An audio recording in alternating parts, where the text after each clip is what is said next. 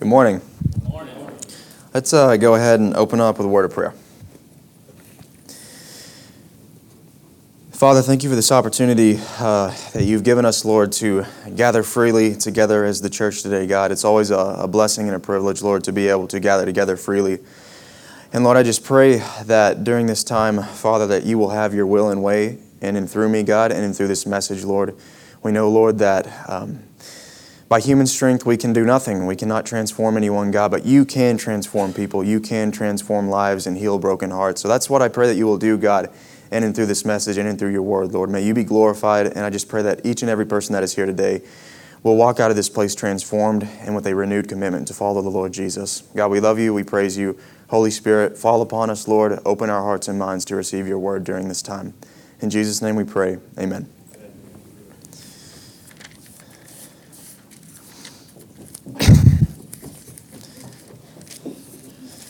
I was telling uh, Rachel back there when I was going to get a drink of water, I was like, I don't know why, but it's like everyone here has something stuck in their throat today. Like in Sunday school, hot and just hacking and coughing, and, uh, and me too. Like I've got something stuck in my throat. So if I keep kind of, you know, clearing my throat throughout the message, that's my apology. I have no idea what's going on, but just like that. So, uh, yeah, I would like to start off just uh, by thanking Brother Darwin again for the opportunity to be able to share the word today. Um, it's always a blessing and a privilege for me to be able to uh, share the word, to, to speak whenever I'm home. And uh, back in the summer of 2018, I actually led a discipleship class here at Oak Grove.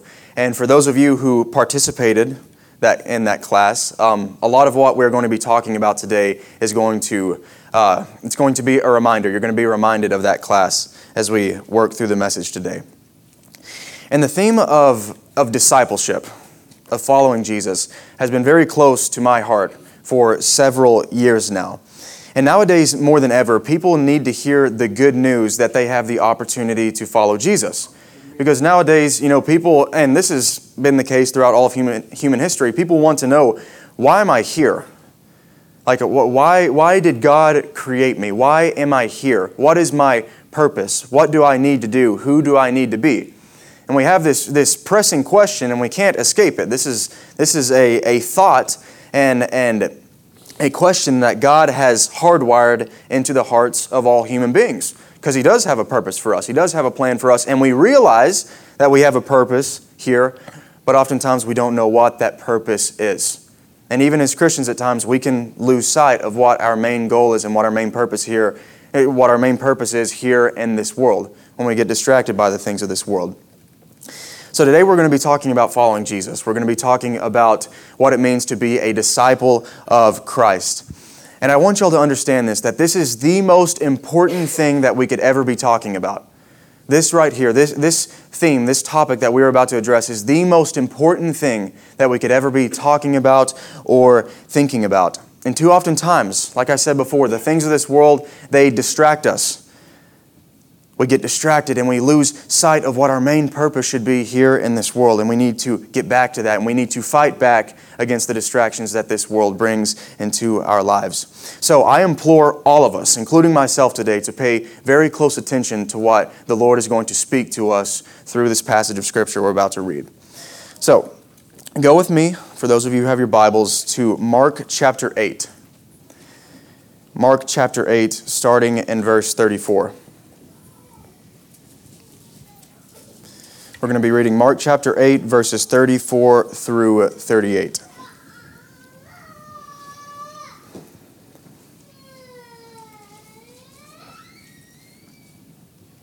All right, starting in verse 34.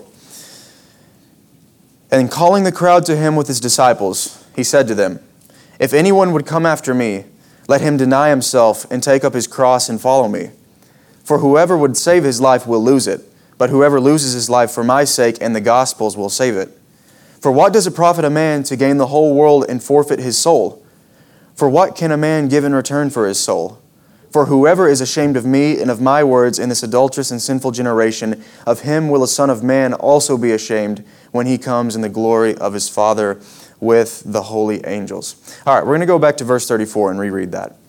And this is the Lord Jesus speaking. He says, And calling the crowd to him with his disciples, he said to them, If anyone would come after me, let him deny himself and take up his cross and follow me. And what I love about this passage of Scripture is that Jesus, he makes this call to everyone who was there, to his disciples and to the multitude, because it says, In calling the crowd to him with his disciples, he said to them, If anyone would come after me, let him deny himself and take up his cross and follow me. So, this calling that Jesus gave was for the disciples, and it was for the multitude, and it is for all of us today. This calling that Jesus made and is still making is for everyone. Amen. It is for everyone. It is for those who are in the church, for those who are, are saved, and this calling is also for those who are not here currently. This is for churched people and this is for unchurched people, for the saved and for the lost. This calling is for anyone who will hear it and listen to it and take it to heart.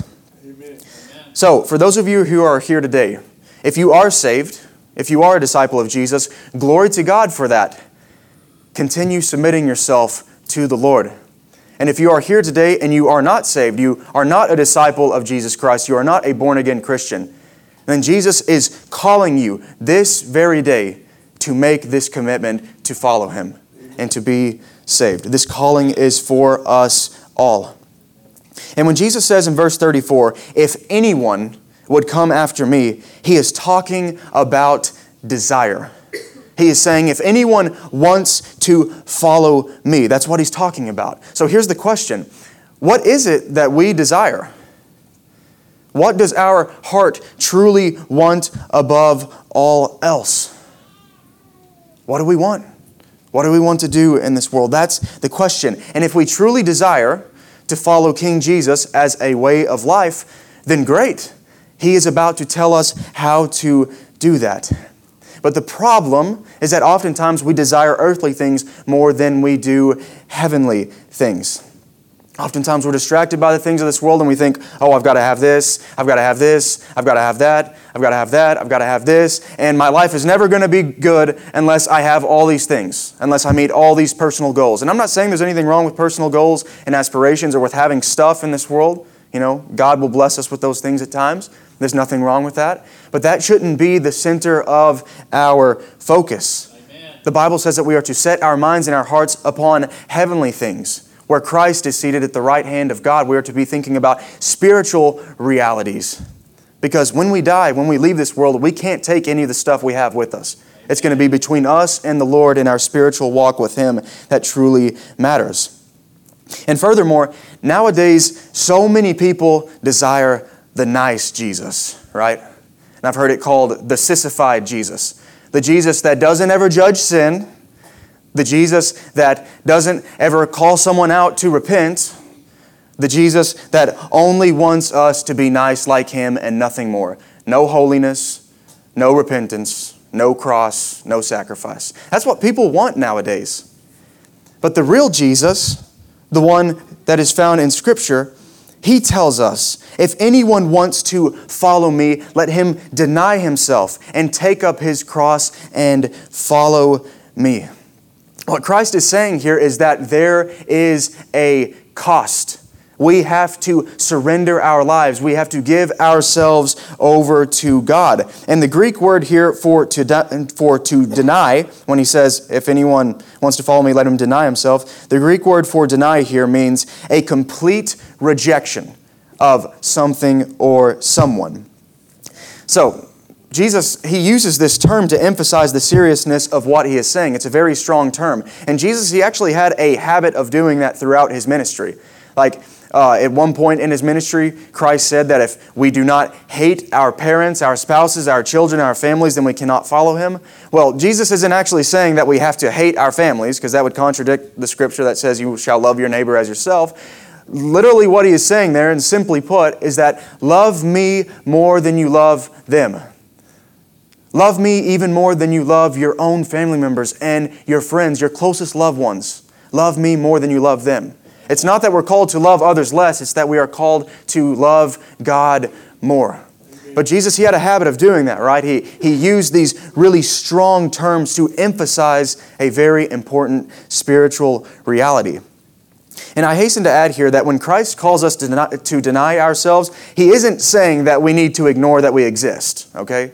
That, wouldn't, that wouldn't work. Like, if we're to live on this planet, we obviously need to take care of ourselves and we need to do what's good for ourselves. That is true.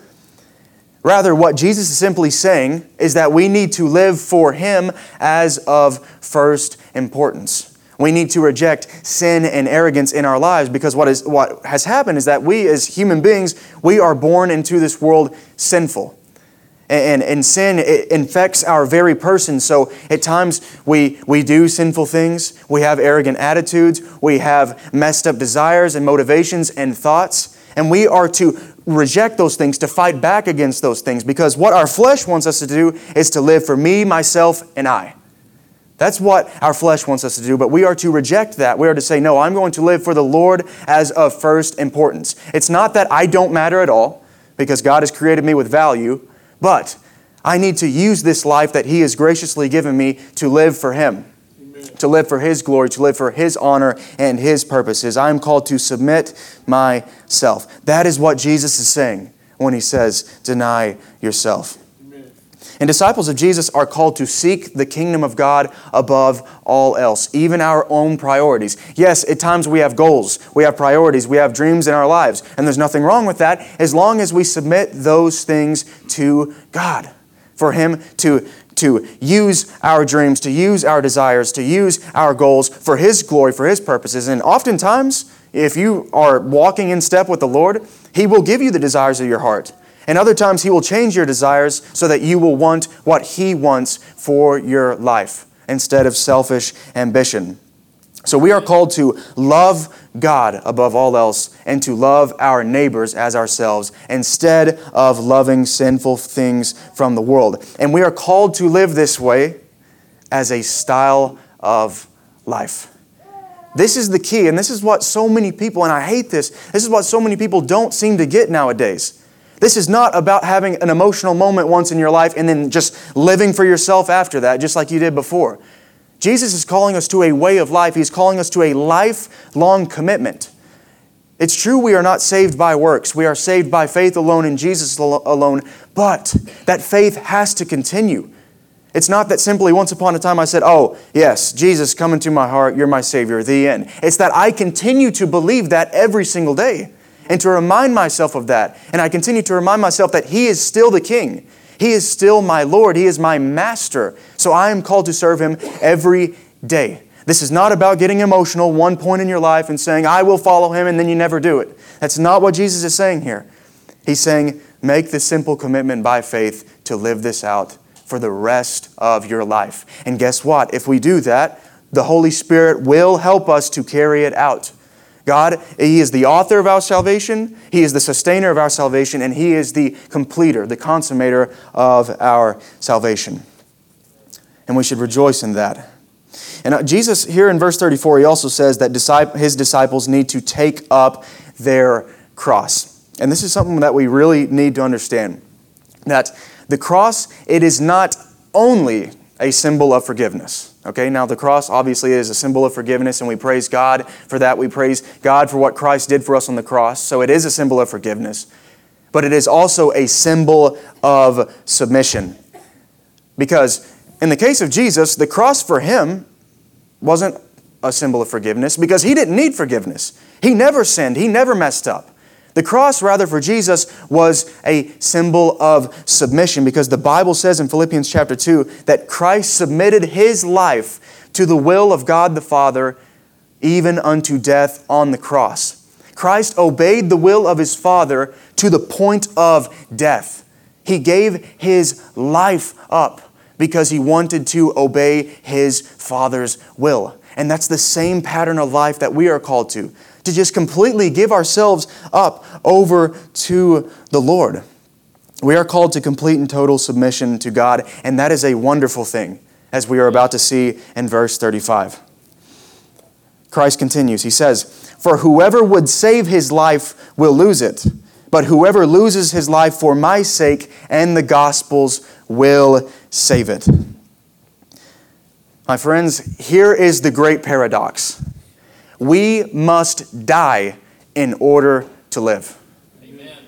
We must die in order to live. Pride and self preservation will result in spiritual death, but repentance and surrender result in eternal life. Amen. Yet again, Many people want the blessings of salvation. They want the blessings of a relationship with God without the cost.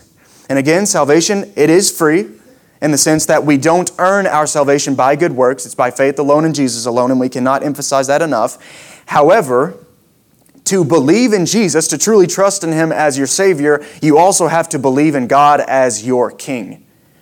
That's the cost. Because when we truly surrender ourselves to God by faith, as our King, He is going to take a hold of our lives and He is going to transform us. He's going to change our desires. He's going to give us a, a new mind that, that is capable of really thinking about Him and learning about Him and obeying Him and loving Him. That's the cost. We are saying, God, take over. That's the cost because He will come in. When we really cry out to God from our hearts, you better believe it, He's going to come on in and He's going to root out the bad stuff and He's going to put in more good things than we could have ever hoped for or imagine. He will transform us, but we must die in order to live. We must surrender in order to receive these benefits and these blessings. And when Jesus says, whoever would save his life will lose it, that verb for lose in Greek refers to total destruction that a person brings upon themselves. This is another really strong term that Jesus is using here total annihilation that a person brings down upon their own head.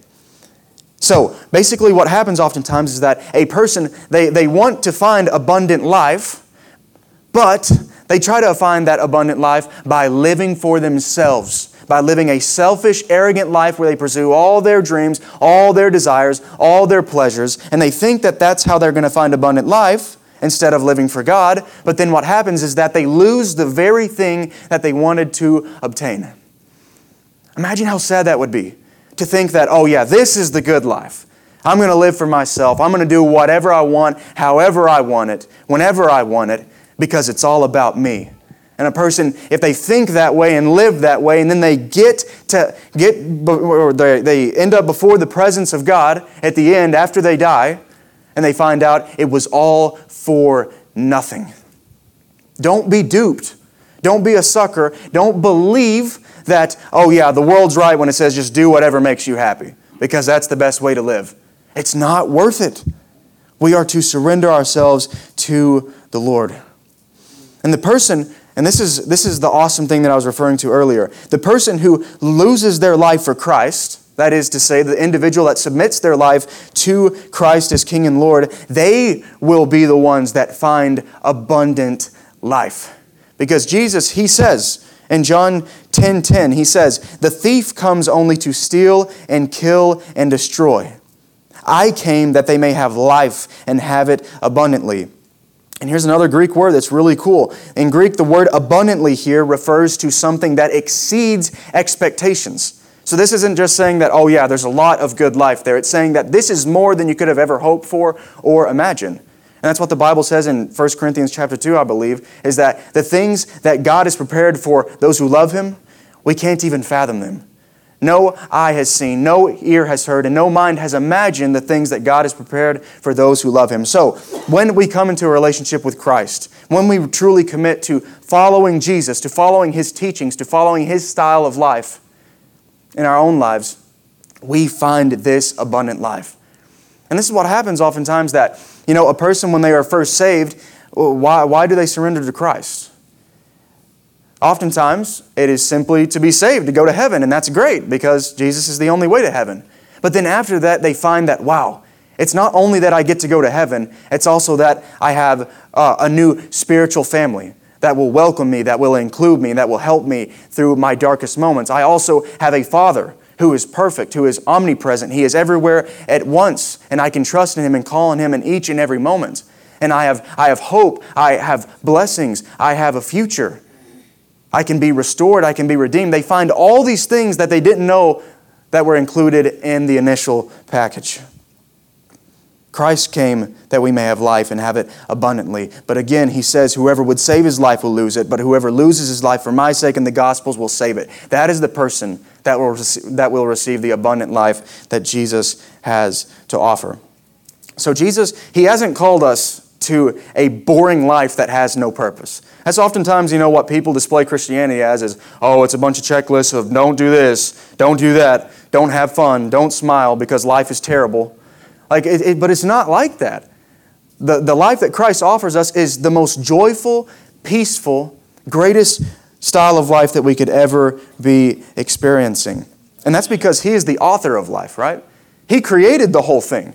Jesus, He's the Son of God, and He Himself is God. He's fully divine. So He created this whole thing, and that means that He knows how it works how it should work better than anyone. So we can trust Him with our lives. Oftentimes people think that, no, I, I can't give myself over to the Lord. I can't give this area of my life over to God because I, I've got to take care of it. But listen, if God is the author of life, He knows exactly what He's doing.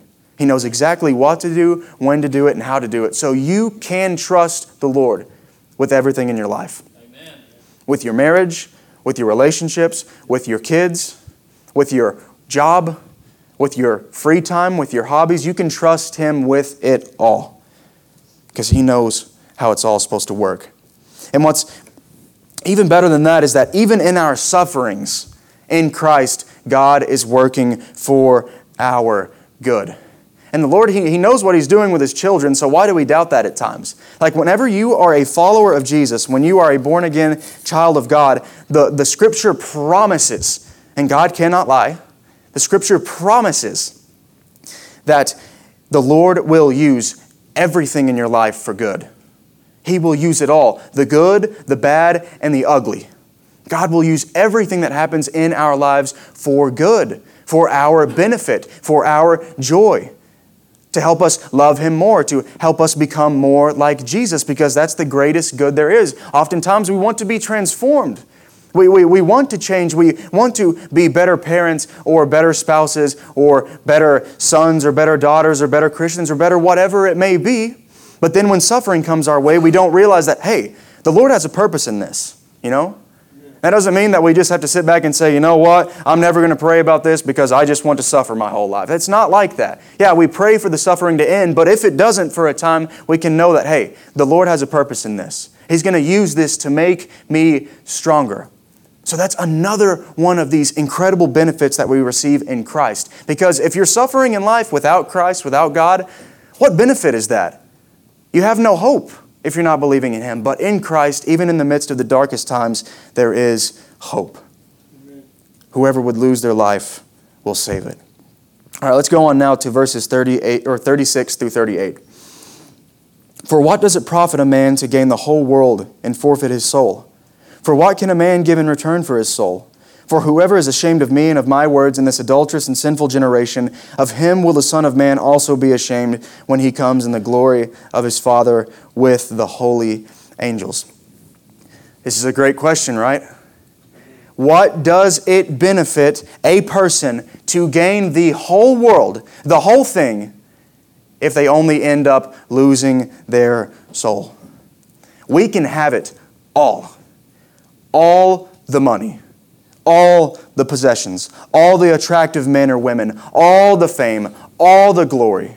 We can have it all. But at the end, if we lose our souls in hell, none of that really matters. Because guess what? You cannot buy a soul out of hell. You cannot bargain with God. The Bible says that it is appointed for man to die once and after that to face judgment. Once you die, that's it. You're not taking anything, any of your stuff with you into the next life. So, what does it matter? Yeah, 70, 80, maybe 90 years of carnal pleasure and having it all, but then after that, spending eternity separated from God under His wrath in hell for your sins that you never repented of. What? It, it's not worth it. Amen. It's just simply not worth it. The individual that doesn't have Jesus has nothing. Absolutely nothing. They don't have hope, they don't have salvation, and they don't know God. And that is a terrible way to live. That is the worst way to live. This world, this, this culture we live in that is so secular and godless, it'll tell us that, oh, yeah, you need to live for yourself, you need to live for the things of the world, you need to pursue this, pursue that, because there you're going to find the good life. But that's false. Because if you don't know the Lord, then you don't have any life within you. You're dead in your sins, you're dead in your trespasses. And you will make mistake after mistake after mistake. Just ask someone who decided, maybe when they were a young person, that, you know, I'm going to live for myself and, and I'm going to leave God behind. Ask them how that's going in 20 or 30 years when they have no family, no friends, and they're just completely shattered and broken. That's what sin leads to. It leads to death. Not only spiritual death in hell, but also in this life. Sin, it ruins us, it ruins our souls. So we are to reject sin. We're to reject arrogance. Don't buy into the, the cultural narrative that you need to live for yourself and do whatever makes you happy because that's the best thing you can do. Don't buy into that because it's not true. Amen. It's not worth it, even if we have this entire world to ourselves for 70 or 80 years. And furthermore, as we can see in verse 38, the person who says that they love Jesus but refuses to follow his teachings out there in the world is ashamed of him. And I want to be clear here that in the context of this passage, this isn't talking about someone, you know, who is nervous at times to share the gospel. Rather, it is talking about being ashamed of the gospel and of the word of God itself to the point that that results in unbelief. Because in the context of this passage, Jesus, he's talking about following him and being saved or rejecting him and being damned to hell.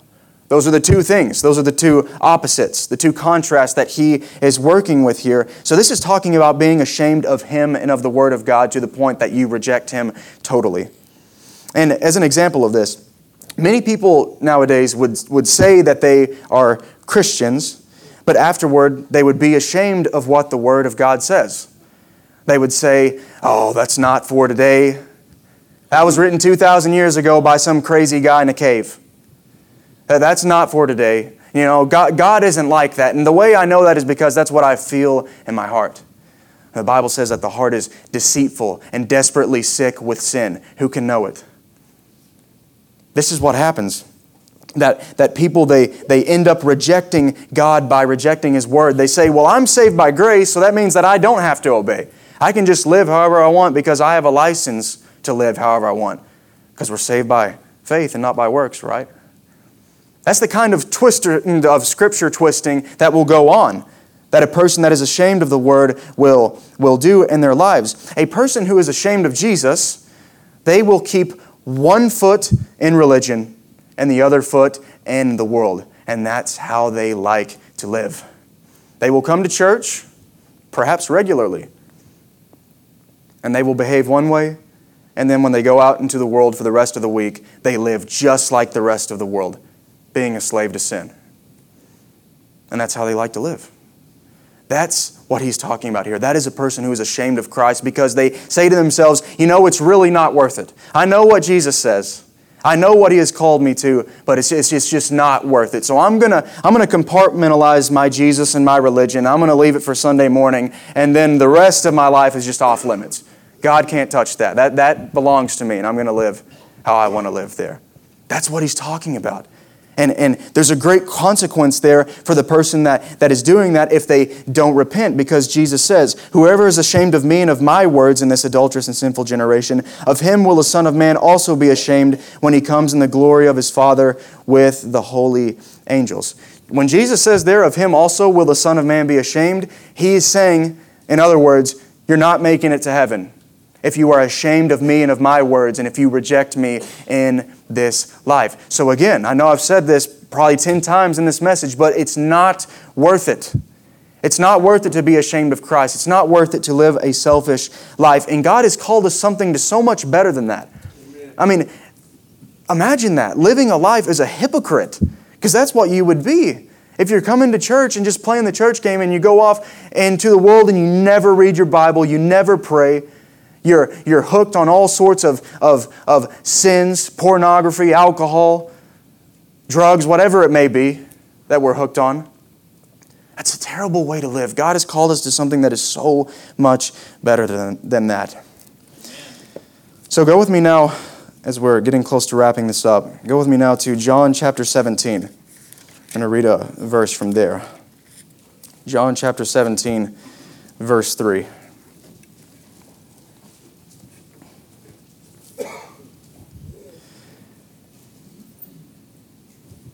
And once again, this is the Lord Jesus speaking. John 17, verse 3.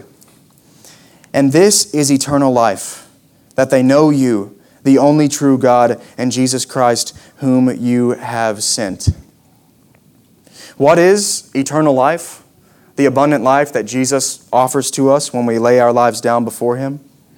John 17, 3 is the definition that Jesus Himself gives us. And what does he talk about? He simply talks about having a relationship with the living God. And the Greek word for to know here indicates experiential knowledge of God. This isn't just head knowledge, you know? This isn't just some sort of bland theology course where you're like, oh, I know all this stuff about God, but it doesn't ever, you know, reach your heart. This is theology of the heart, or of the mind and of the heart. This is experiential knowledge, where through Jesus alone, God gives us experiential knowledge of His love, of His joy, of His peace, of His faithfulness, of the fruits of the Spirit, where we really experience God in a personal relationship. And in Him we have everything. And, and this is really simple, isn't it? Christianity is about having a personal relationship with the living God. And we aren't ranked against each other. And that's the coolest thing because oftentimes in, in our lives we think that, oh, this person's better than me, that person's ranked above me. And even in society, you know, we have rankings, we have social classes, we have classifications of this and that and that and this. But in the kingdom of God, if you're a child of God, you're a child of God, and that's that. Amen. No one's better than the other person. We're all called to believe in the Lord. And when we do that, we're all brought into the family. So the world may reject you based on its rankings and its qualifications, but if you truly repent and trust in Christ, you'll never be rejected. You'll be welcomed into a family where we're all on the same level. And all spiritual blessings like heaven, forgiveness, the kingdom of God, spiritual gifts, the church, restoration, healing, redemption, all of those things come directly from this personal relationship that we have when we die to ourselves and accept Christ as Savior and Lord. So, this is what Jesus is calling us to. He's saying, Lose your life, give your life over to me so that I can give you abundant eternal life in a relationship with the living God. And that is profound. We're talking about the creator of the universe the one who, who breathed the stars and the planets and the entire universe into existence, the one who is so strong that he can do whatever he wants, whenever he wants, just like that. And no one can stop him. This is the God we're talking about, a God who is, who is all perfect, all wise. We get to know him. We get to experience his joy, his pleasure, and his satisfaction. And this is, this is the pattern of Jesus, right? When Jesus calls us to follow him, there's a reason he's saying, Follow me. Because this is the same pattern of life that Jesus lived. Christ, he died for our sins on the cross, and then he was resurrected. Well, in the same way, when we follow Jesus, we die to sin. In other words, sin loses its power over us, and we get to live for God. It's the same pattern, and it's the best life you could possibly live. So here is here's my question for you all and for myself. How are we going to respond? How are we going to respond that to this calling that Jesus has given us? Well, for anyone here who is not currently believing in God as their king, I want you to know that Jesus is calling you. Repent. Turn from your sins and, and cling to Christ as your Savior, and you will be saved. That is a promise that whoever calls upon the name of the Lord will be saved. It doesn't matter what you've done in your life. It doesn't matter where you're at right now. What matters is that you respond to this call that Jesus is, is giving to you. Because the Bible says that today is the day of salvation. And there's a reason that the Bible says that. It's because the Bible never says that tomorrow is promised. We don't know whether or not we're going to make it to tomorrow. So why don't we get right with God today? Amen.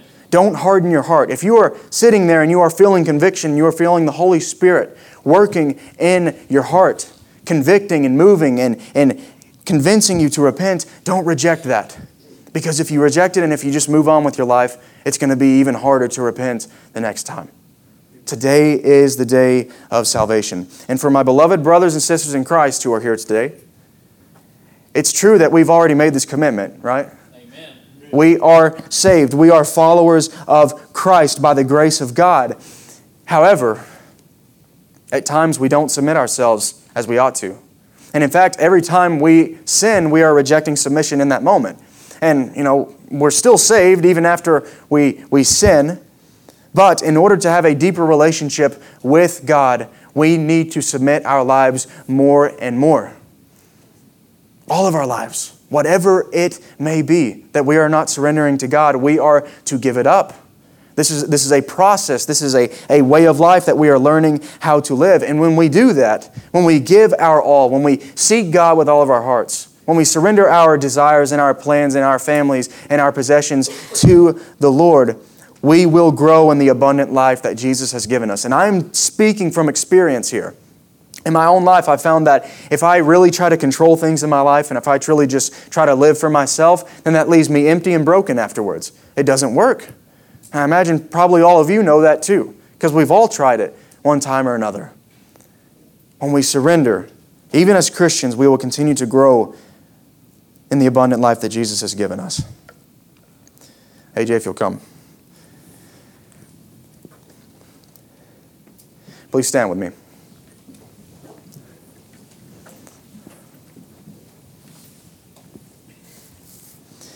You know, I can, I can speak on, on behalf of, of Brother Darvin and Hanson, whoever else gets up here to speak, whoever does the devotional, and whatever it may be, that whenever we're up here speaking, you know, whether or not a person says amen, you know, that, that's up to them.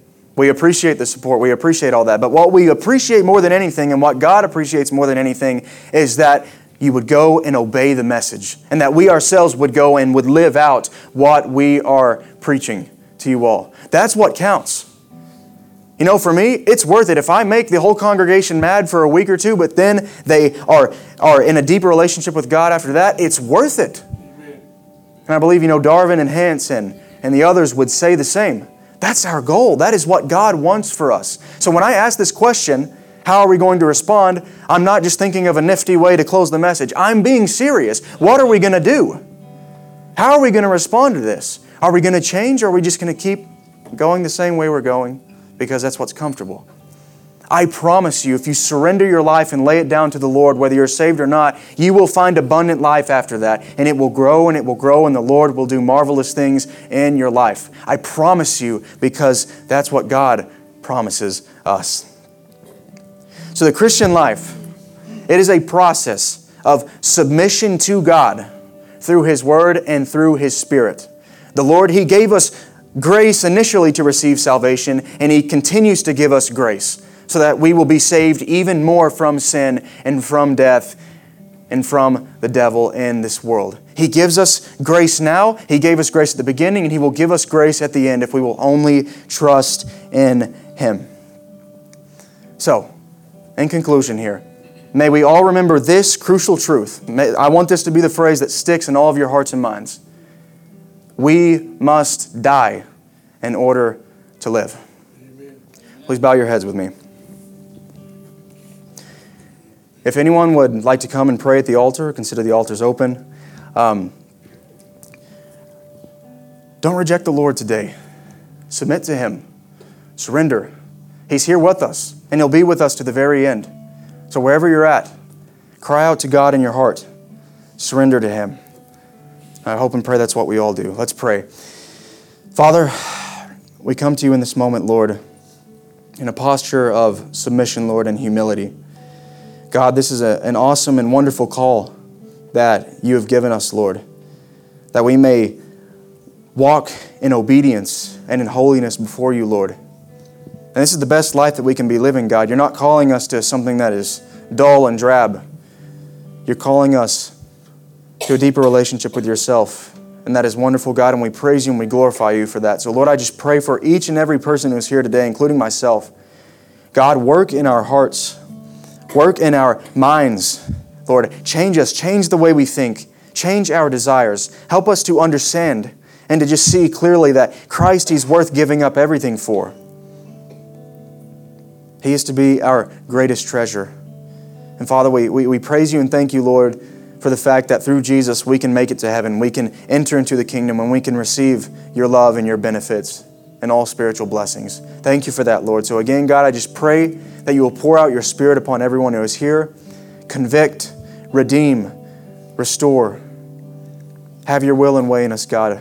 Lord, reign in our hearts and in our minds because you are King and it is your right, Lord, to reign over us. And we know that you are not a tyrant, you are a benevolent King who only wants what is best for your people.